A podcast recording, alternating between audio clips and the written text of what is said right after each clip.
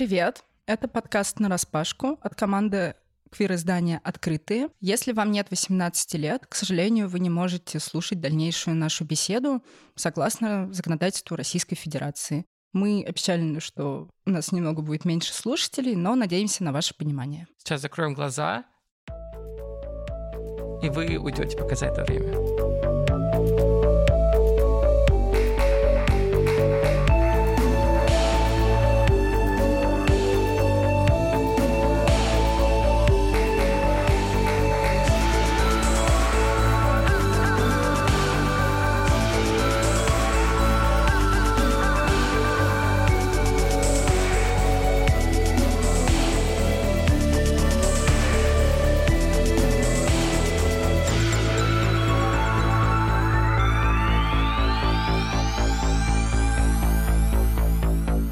Я Маша Лацинская, редакторка издания «Открытые». Также веду небольшой блог «Лесбийское лобби».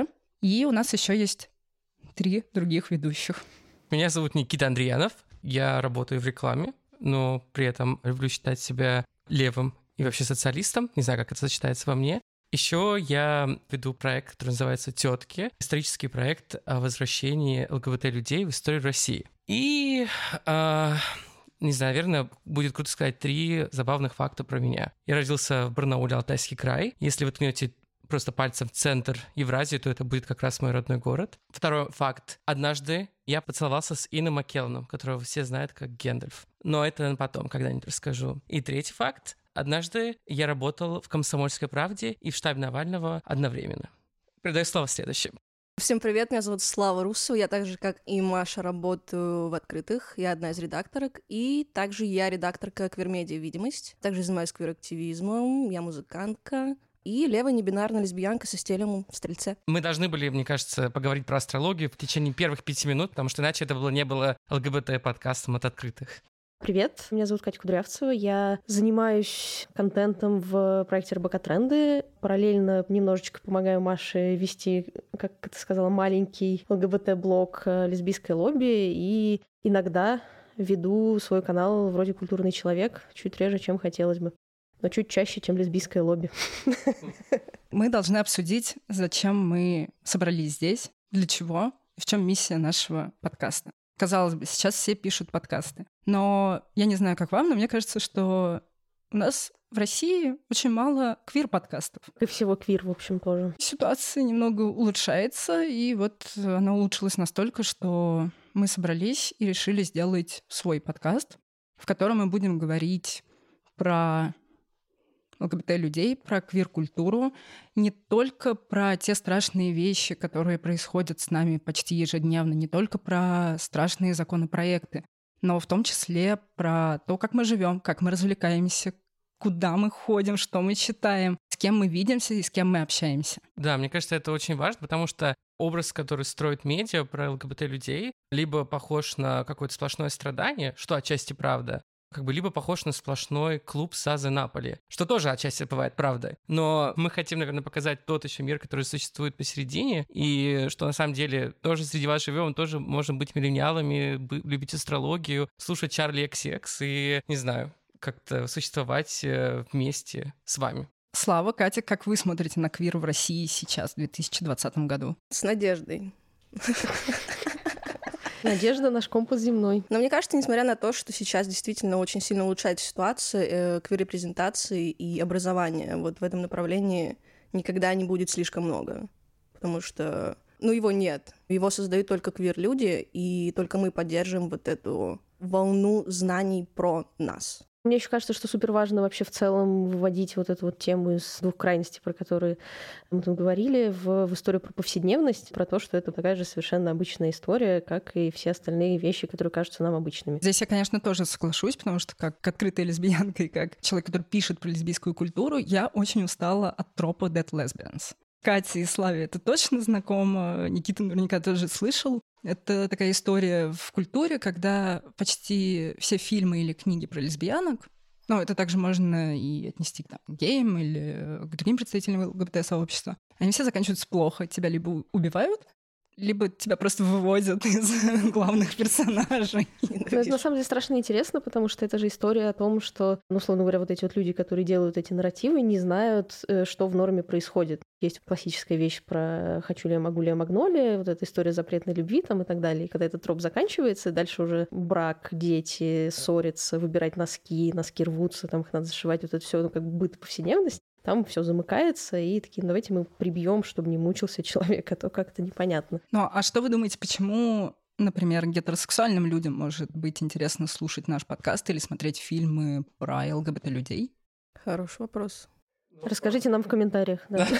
Ну, как минимум для того, чтобы они посмотрели за пределы жизни, которые они привыкли, которые они привыкли видеть в книгах и фильмах, и которые они привыкли ассоциировать себя, показать, что есть другой спектр жизни, где можно тоже много чему научиться. И вы не поверите, гетеросексуальные люди, если вы слушаете, но у нас тоже много можно чему учиться. И мы очень бываем веселые, мы видели некоторое дерьмо в нашей жизни, к которому вы можете тоже отнести себя, как ни странно. Да, но мне кажется, это как повод посмотреть за рамки гетеронормативности и понять, что там тоже есть жизнь, есть живые люди, и они так же важны, как гетеро люди. И хороший повод узнать, что такое гетеронормативность.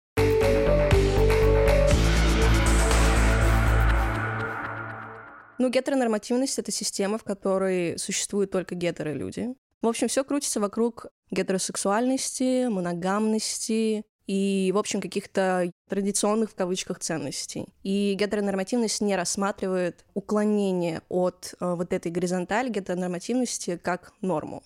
То есть мы, как квир-люди, не попадаем в эту систему. Эту сомнительную систему. Надеюсь, вы поняли.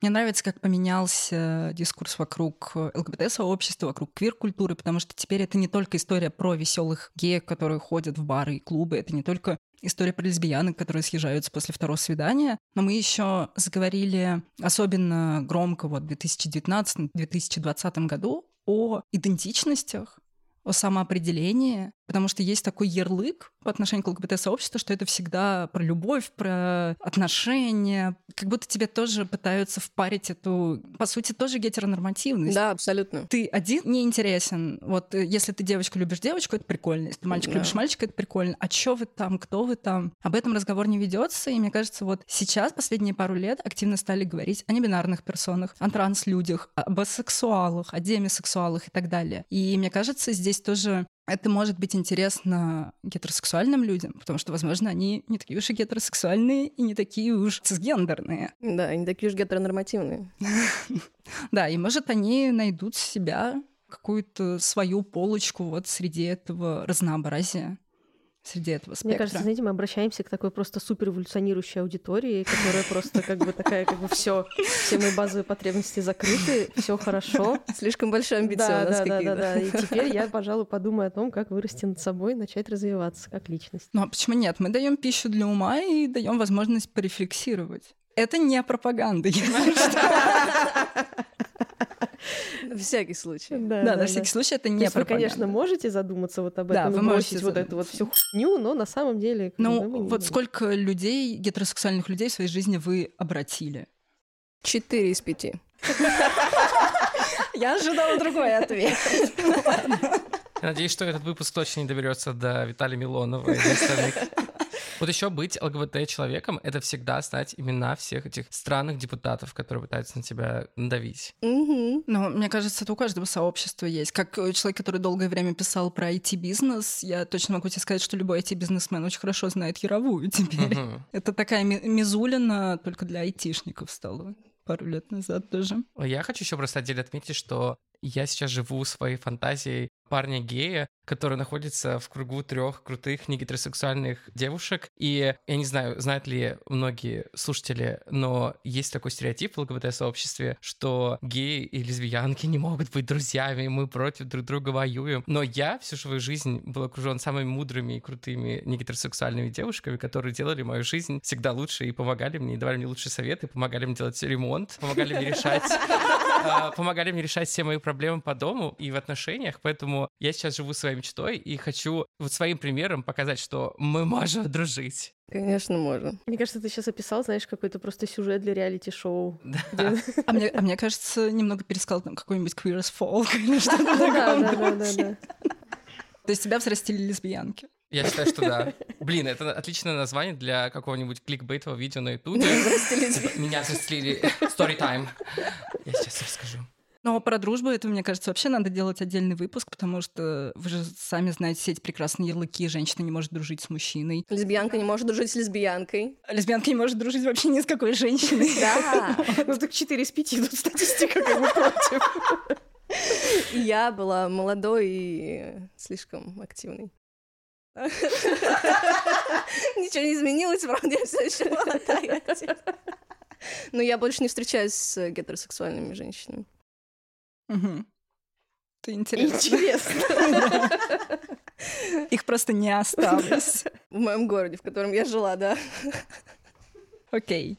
Так что, цель нашего подкаста, я так понимаю, показать, что есть не только два гендера, гендеров намного больше, что ЛГБТ-люди могут говорить о всяких разных вещах и о чем то рефлексировать, а не только размахивать флагами и плакать и танцевать в барах. Хотя это Это то, что мы любим. Это то, что мы все делаем. да. Важная часть культуры, между прочим. Да. Я не буду. Кстати говоря о культуре. В каждом выпуске у нас будут звучать композиции тех или иных российских квир-музыкантов и музыканток. Таким образом, мы хотим повысить их видимость и, соответственно, слышимость.